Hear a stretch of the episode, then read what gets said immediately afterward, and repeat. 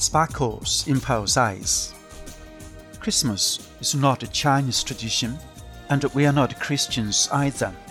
Before Pearl started primary school, however, she believed in the magic of the Western festival, having been exposed to a lot of kids' literature about it, books and TV shows.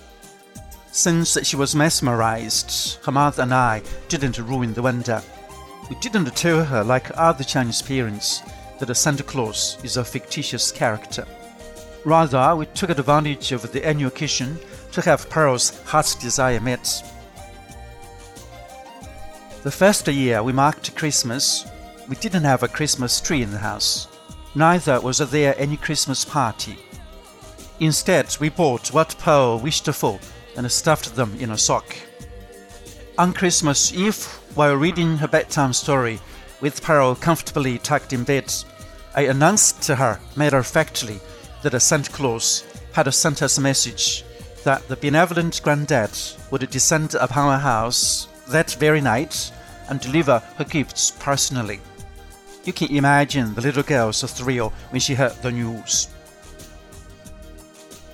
The next morning, while washing up in the toilet, I heard an exclamation coming from Pearl's room. Come over, Dad!